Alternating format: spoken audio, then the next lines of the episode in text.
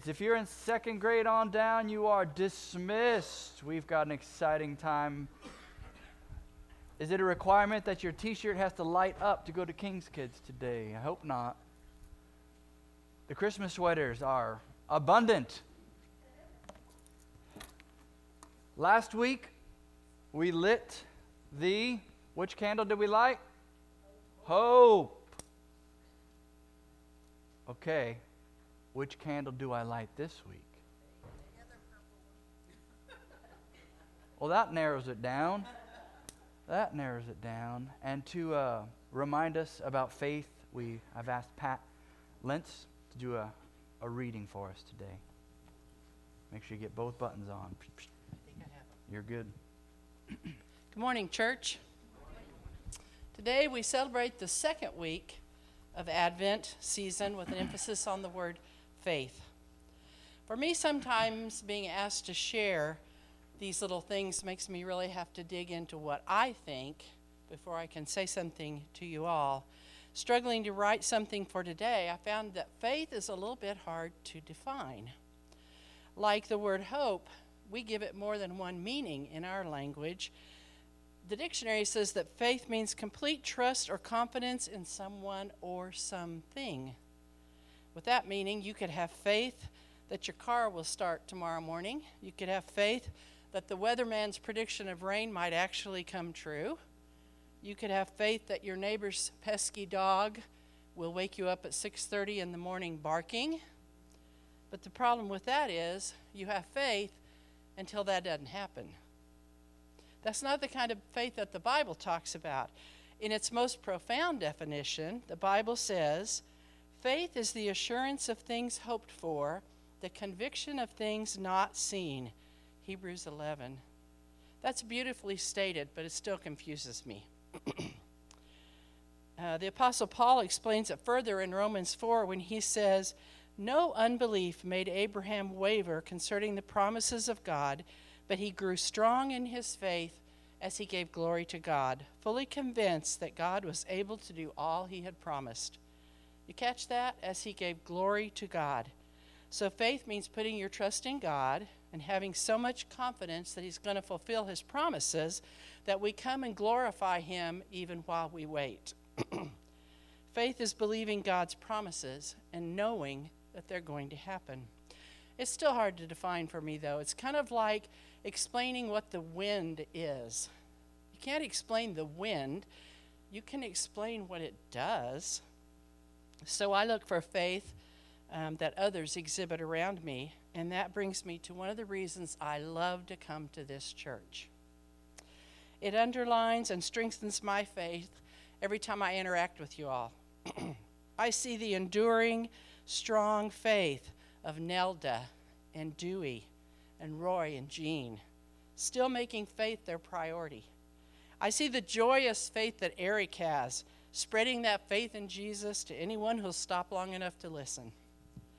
I see the quiet, sweet, dedicated faith of a Miss Terry or a Rhonda who have faithfully led our children to Jesus for decades. The budding faith of our youth, unraveling the faith of Christ with the help of so many other adult sponsors willing to guide them. And I see the quiet, biblically sound faith of Mark and LaDonna Meyer. The faith of those who are carrying burdens today in this church encourage me that even in the hard times we believe and we come together. So look around this morning. Think throughout this season of Advent about the faith of our fathers as well as the faith of your fellow church members and friends and pray for them and thank them for their undying examples. Continue to grow in your faith as you wait for His promises to be fulfilled, not only now, but forever. Thank you, Pat. Last week, the candle of hope. This week, the candle of faith. Uh, and my favorite definition of faith is what she read from Paul, that um, Paul's description of Abraham, he didn't waver. He, he gave glory to God. So, first of all, he worshiped, even though he didn't understand all things, have all the details. He gave glory to God, and then he counted God as faithful to do what God had promised to do. Faith is trusting God to do what he needs to do. And in this, as we've had a collision of topics, I've had a collision of our normal sermon series colliding with Christmas. Fear of the Lord is colliding with Advent, and they do work together. The fear of the Lord this week, the fear of the Lord leads to faith. Open your Bibles to 2 Corinthians chapter 1. I'll be reading from 2 Corinthians chapter 1, verses 18 to 22. The words of the Apostle Paul, written to the church in Corinth, which is in Greece. Paul started this church. Paul helped select elders and leaders and teachers for this church. Paul's already written at least one letter to these people answering their questions. So, this is a group of people he knows that he interacts with. He writes to them again in 2 Corinthians. Before I read it, I want to give you the, the main idea. The proper fear of the Lord leads believers out of earthly fear and dread and into a holy fear with faith. We are a fearful people.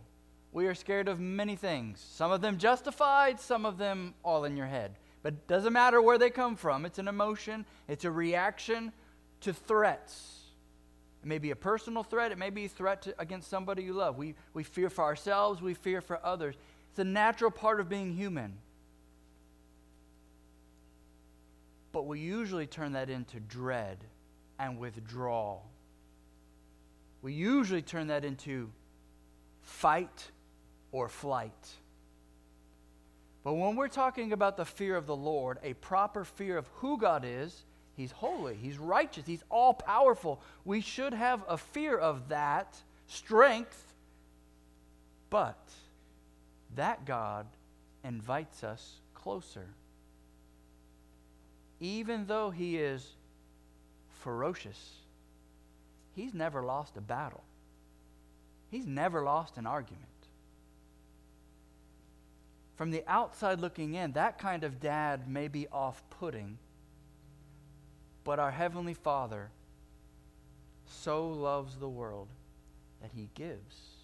He opens up His own heart, gives us His Son, and His Son says, The Father is good.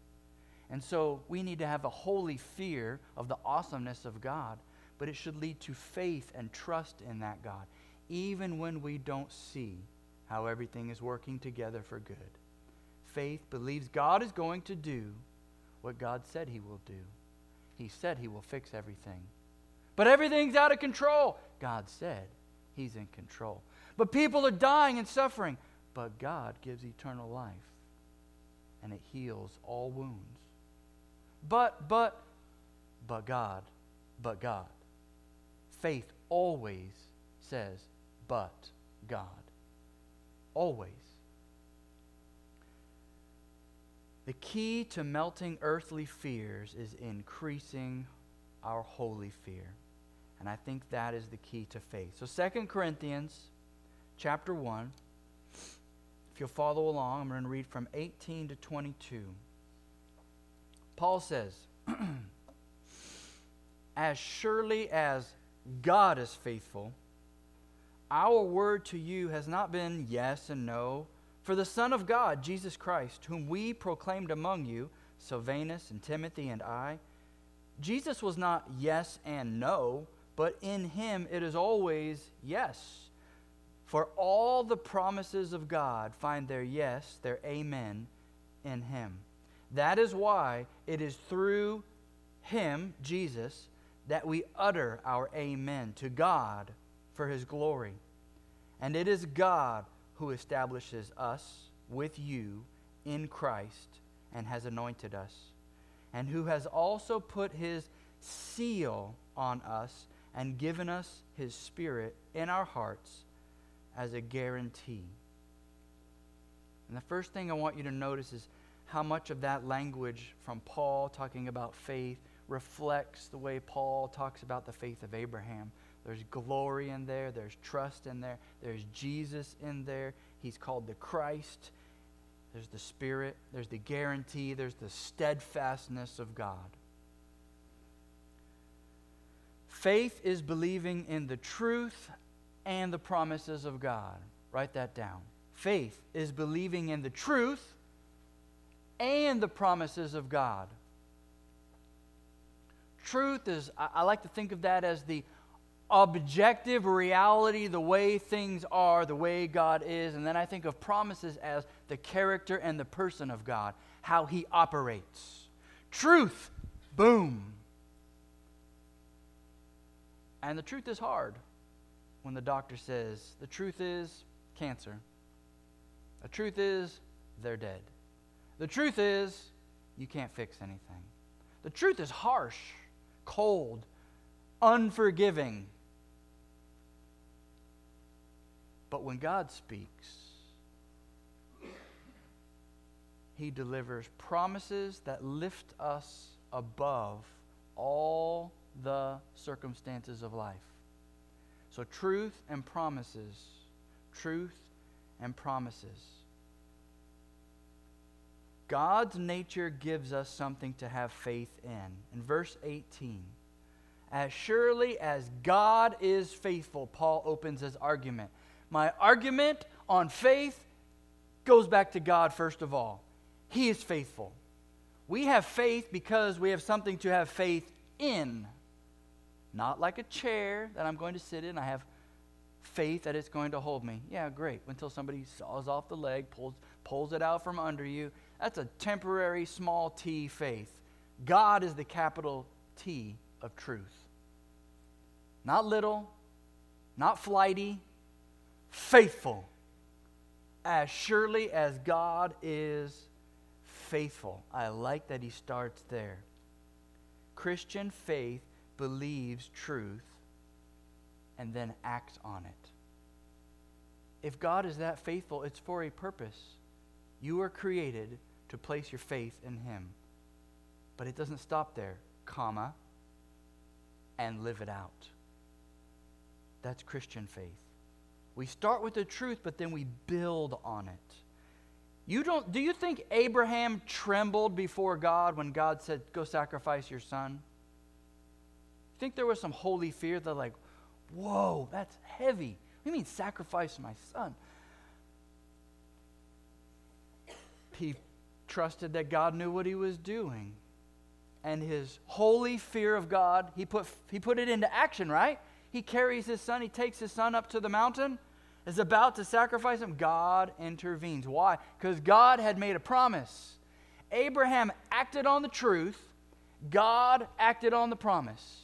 It was a harsh truth, but God stepped in. No matter how harsh truth is in your life, God always speaks hope into it.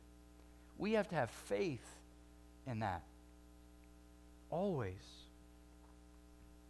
To live by faith is to believe and tremble,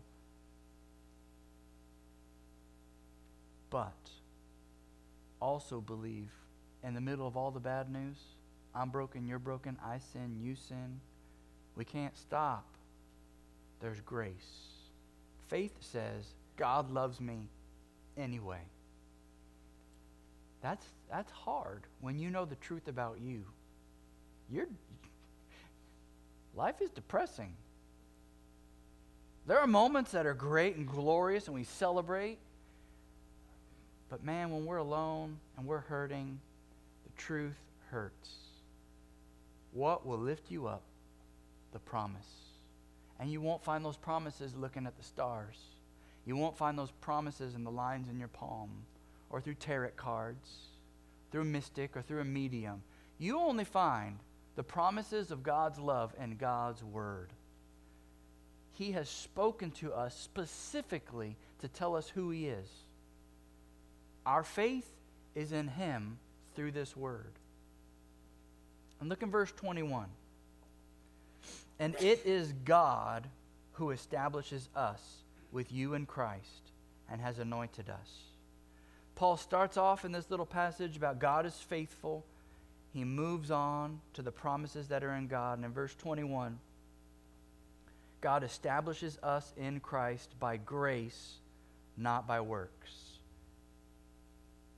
No matter how many times we talk about this, it is never enough because the entire world system, all human mindsets are thinking that I can do good and raise myself up. I can pull myself up by my own bootstraps. I can outweigh my good or outweigh my evil with my good. I can confess enough. I can repent enough. I can do enough to be good, right, clean, forgiven.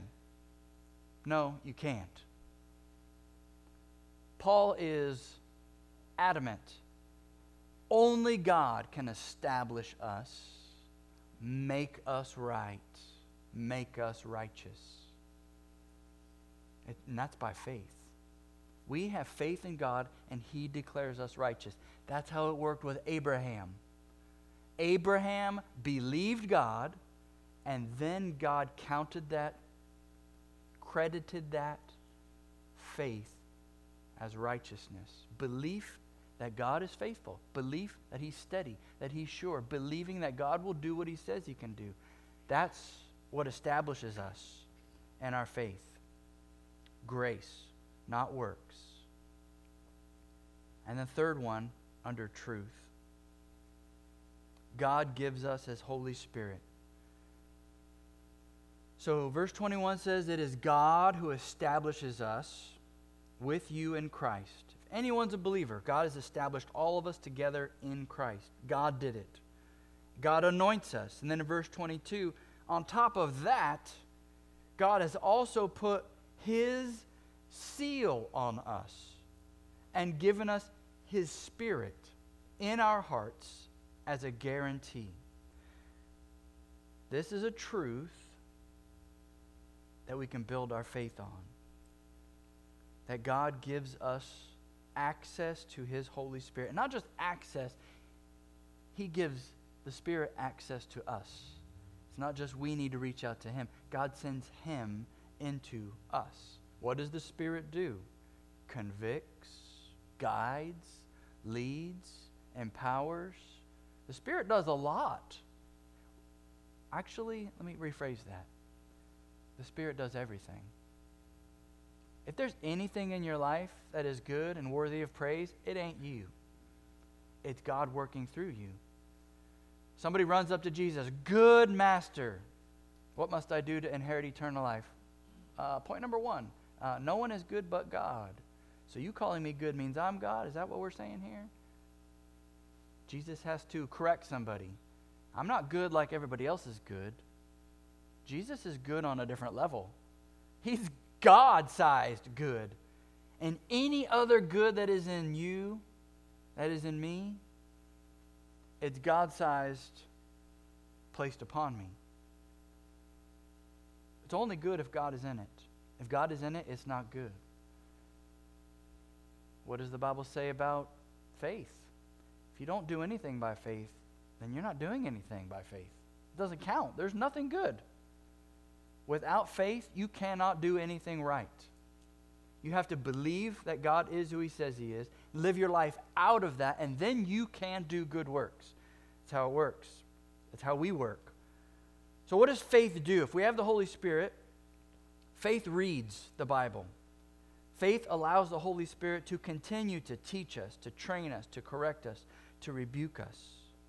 Faith prays in the power of the Spirit.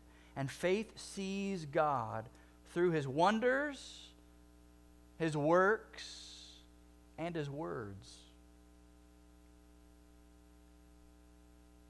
Faith spends more time trusting than worrying. How does that sit with you? A life of faith spends more time trusting God, trusting God, than worrying about everything else. This is why a holy fear of God, a proper faith in God, should melt away the cares and anxieties that we carry around and, and are, that are piled upon us, sometimes by no choice of our own. Just everything else gets piled on us. How do I relieve that stress? How do I adapt? How do I overcome? through Jesus. Who is Jesus? Uh, what has Jesus done? Uh, who is God? Uh, you're only going to get the answers to those questions as you read and study and pray and talk to Him and trust Him. And instead of just praying about your troubles, pray to God how awesome He is and how much you want Him to take your troubles. Don't focus on, don't even give the troubles that much attention. Are they real and should we pray? Yeah, God teaches us we're going to suffer and we need to pray. But how do we pray? Oh, seems like somebody asked Jesus that one time. Lord, teach us to pray. Well, step one tell God all your problems. Eh. Step one tell God what you need. Eh. What should step one be? What should our Father in heaven? hallowed, high, exalted, lifted up, name above all names, King of kings, Lord of lords, author of life, Redeemer, treasure, refuge. That's where you start your praying.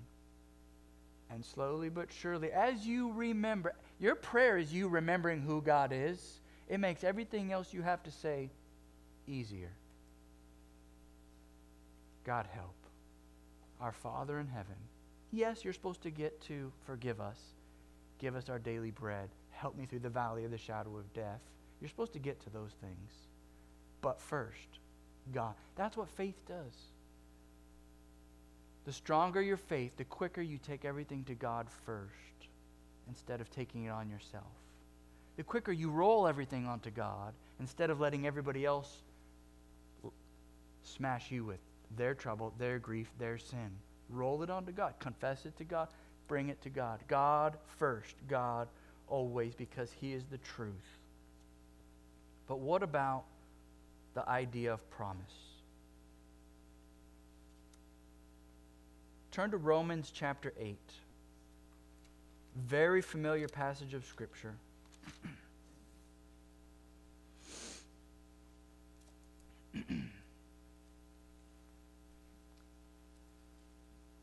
Hey, Bill, switch those lights off for me for a second. They're on the wall back there, three of them.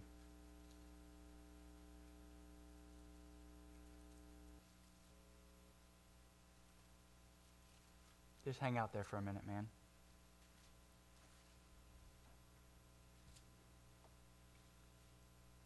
When all the other lights are on, a single candle is easy to forget about. You've been staring at this candle since we lit it this morning, the candle of faith. Is it possible that with all the other lights, all the other things going on, your attention was diverted? A candle represents faith in many ways. It will always shine its brightest when your life is the darkest. God, increase my faith off, off, off. Oh, not that much. It's too dark. It's too painful. This hurts too much. I can't handle this. Off, off, off, off. If you want God to increase your faith, there's going to need to be some pain, some loneliness, some grief, some suffering. We flinch at suffering. Faith burns stronger the darker it gets. Thanks, Bill. Turn those back on. Try not to forget about faith. Try not to forget. Romans 8, verse 35. Romans 8, verse 35. Who shall separate us from the love of Christ? Shall tribulation or distress or persecution or famine or nakedness or danger or sword, As it is written, for your sake we are being killed all the day long. We are regarded as sheep to be slaughtered. That sounds pretty dark, doesn't it? That sounds pretty hopeless. Yet, Paul is talking about hope. He's talking about faith. He's trying to encourage us. So, why are you talking about tribulation and distress and persecution and famine and darkness and death? Why are you talking about those things? I need faith. I need hope. Time out, cowboy. Because Paul's talking about real life. That's why. This is not a book that glosses over our suffering and our pain, it tackles it head on. Jesus tackles us head on. And then he speaks hope, and then he speaks faith. Verse 37. No. In all these things, we are more than conquerors through him who loved us. For I am sure that neither death, nor life, nor angels, nor rulers, nor things present, nor things to come, nor powers, nor height, nor depth, nor anything else in all creation will be able to separate us from the love of God in Christ Jesus our Lord. People of faith are never separated from Christ. Write that down. People of faith are never separated from Christ. So, open your eyes, run to God with your fears. Don't choose misery when you have a home with God. He is a moving target. Steadfast, faithful, yeah. Active, powerful, caring. And He knows the more you chase Him, the more you get Him. Why doesn't He make it easier? Wait a minute, wait, let's turn that around why don't you just make it easier? Why don't you just do what is right? That'd be a lot easier.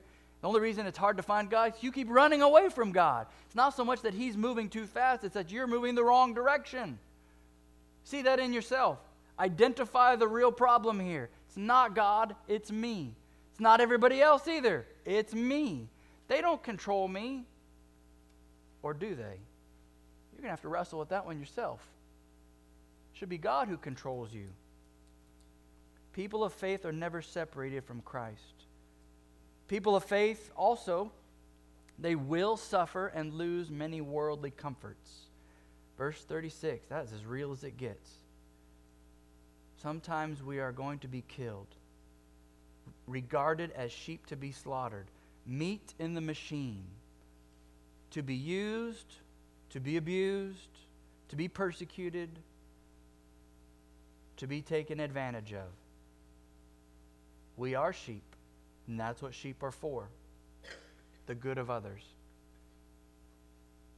God can work that out for good. People of faith will suffer and lose many worldly comforts. Expect it and don't throw a fit over it. Don't, don't be shocked when things don't go according to plan. When your dreams are dashed, when somebody breaks your heart. That's what people do.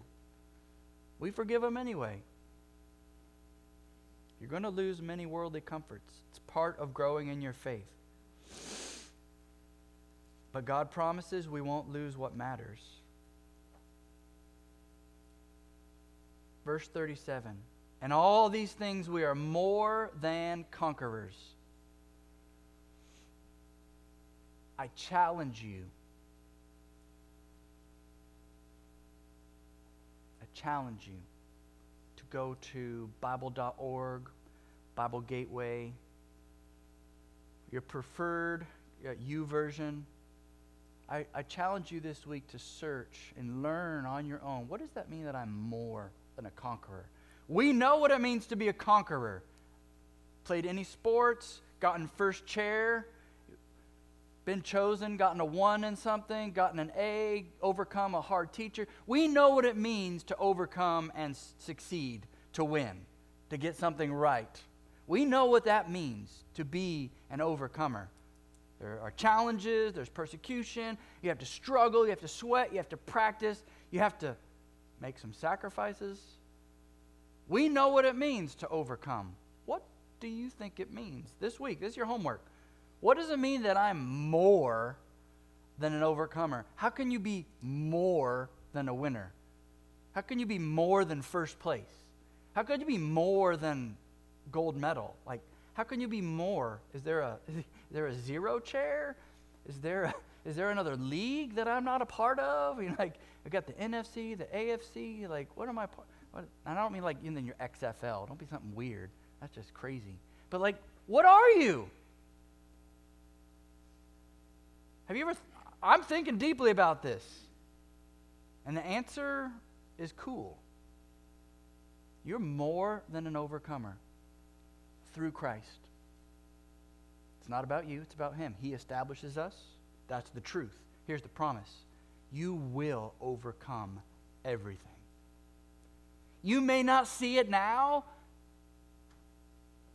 but you're already a winner. That's your hint. You're already an overcomer, even though you haven't overcome. Because who, who is our faith in?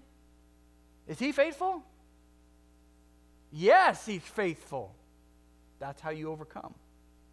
People of faith overcome, they rule, they reign, and they never live in fear forever. We overcome. And then people of faith are untouchable in spiritual matters. Verses 38 and 39 death, life, angels, rulers, present things, future things, spiritual powers, earthly powers, high, high things, tall things, deep things, anything else, all things. Like he goes to great extent here to basically say, all things. None of those things can separate you from God if you are in Christ Jesus. So, people of faith are untouchable in spiritual matters. Untouchable in spiritual matters. There's a lot about you that can hurt and that can lose. But there's a part of you in Christ that is eternal. You were made to live forever. It's one of the, one of the reasons why people have such a hard time with funerals. It just, for lack of a better phrase, it just doesn't feel right to lose somebody. You're tapping into something very profound there. We shouldn't have to lose anybody. God's idea is that we would all live together in harmony with Him forever. Sin, our sin, our choices lead to death. That's abnormal. So God steps in with promises that He's got a solution for that. It's called eternal life. And it goes way beyond what we are going through now. We need to understand that that spiritual life that God gives us is untouchable by the things of this world. We're only going to learn that by suffering and having pain. Write this down. Faith remembers the truth and trusts the promises of God. The two key elements of faith you have to have truth to have faith in, but then you need to have some promises from God that take you beyond small truth and into eternal truth. God, as surely as God is faithful, He establishes us in Christ. He sets us at the right hand of Christ in heavenly places. He gives us an eternal hope. He promises us, us that we get to be a part of his eternal glory.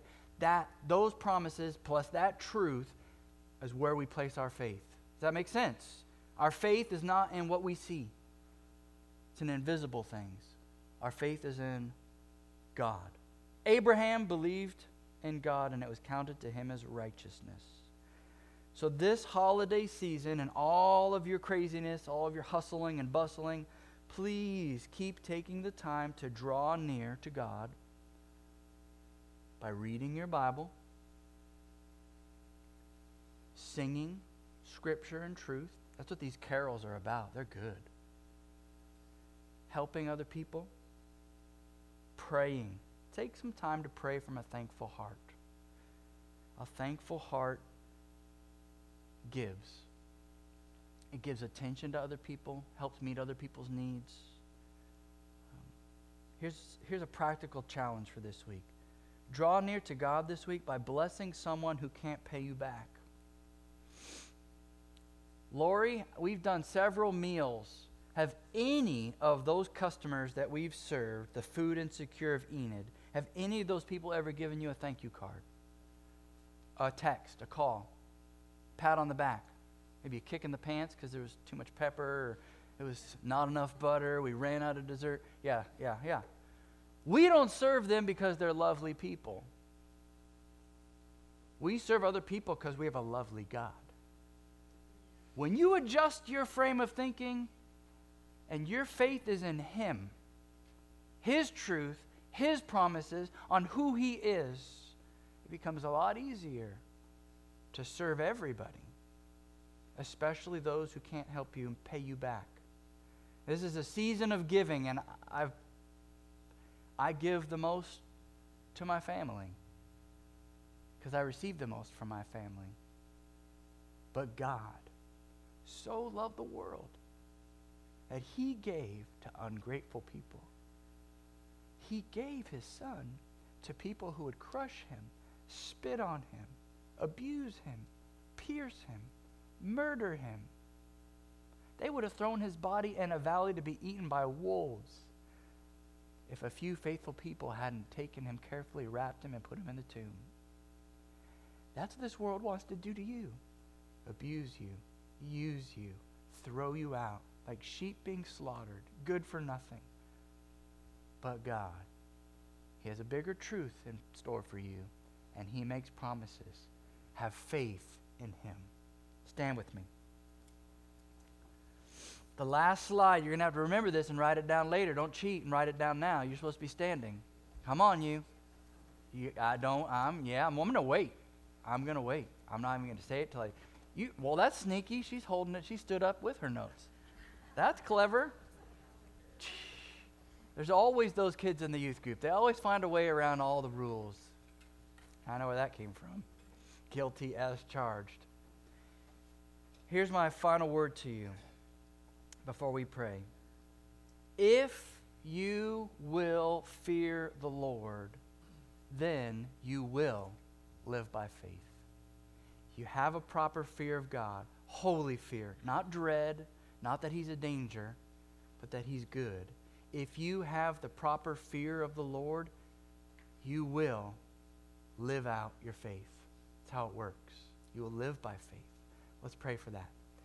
God, we come to you in the name of Jesus, who is the Amen and the yes forever. And we say, Thank you for being faithful to us, even when we are not faithful to you. Thank you for establishing us when we could never save ourselves.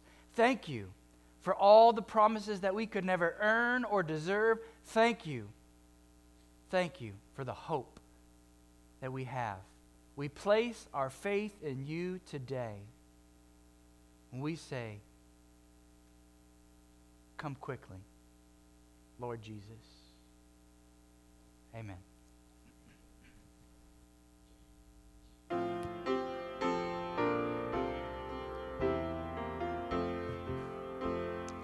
Angels we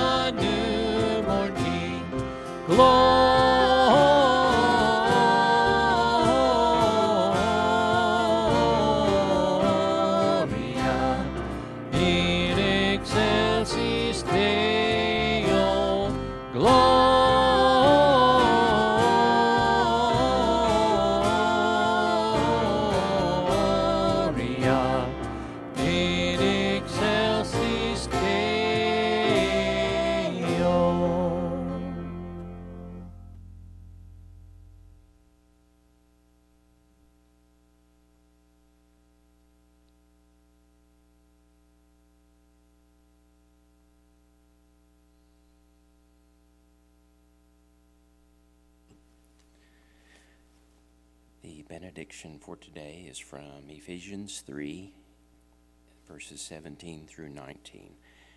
So that Christ may dwell in your hearts through faith, and that you, being rooted and grounded in love, may be able to comprehend with all the saints what is the breadth, the length, and height, and depth, and to know the love of Christ which surpasses knowledge, that you may be filled up to all the fullness of God.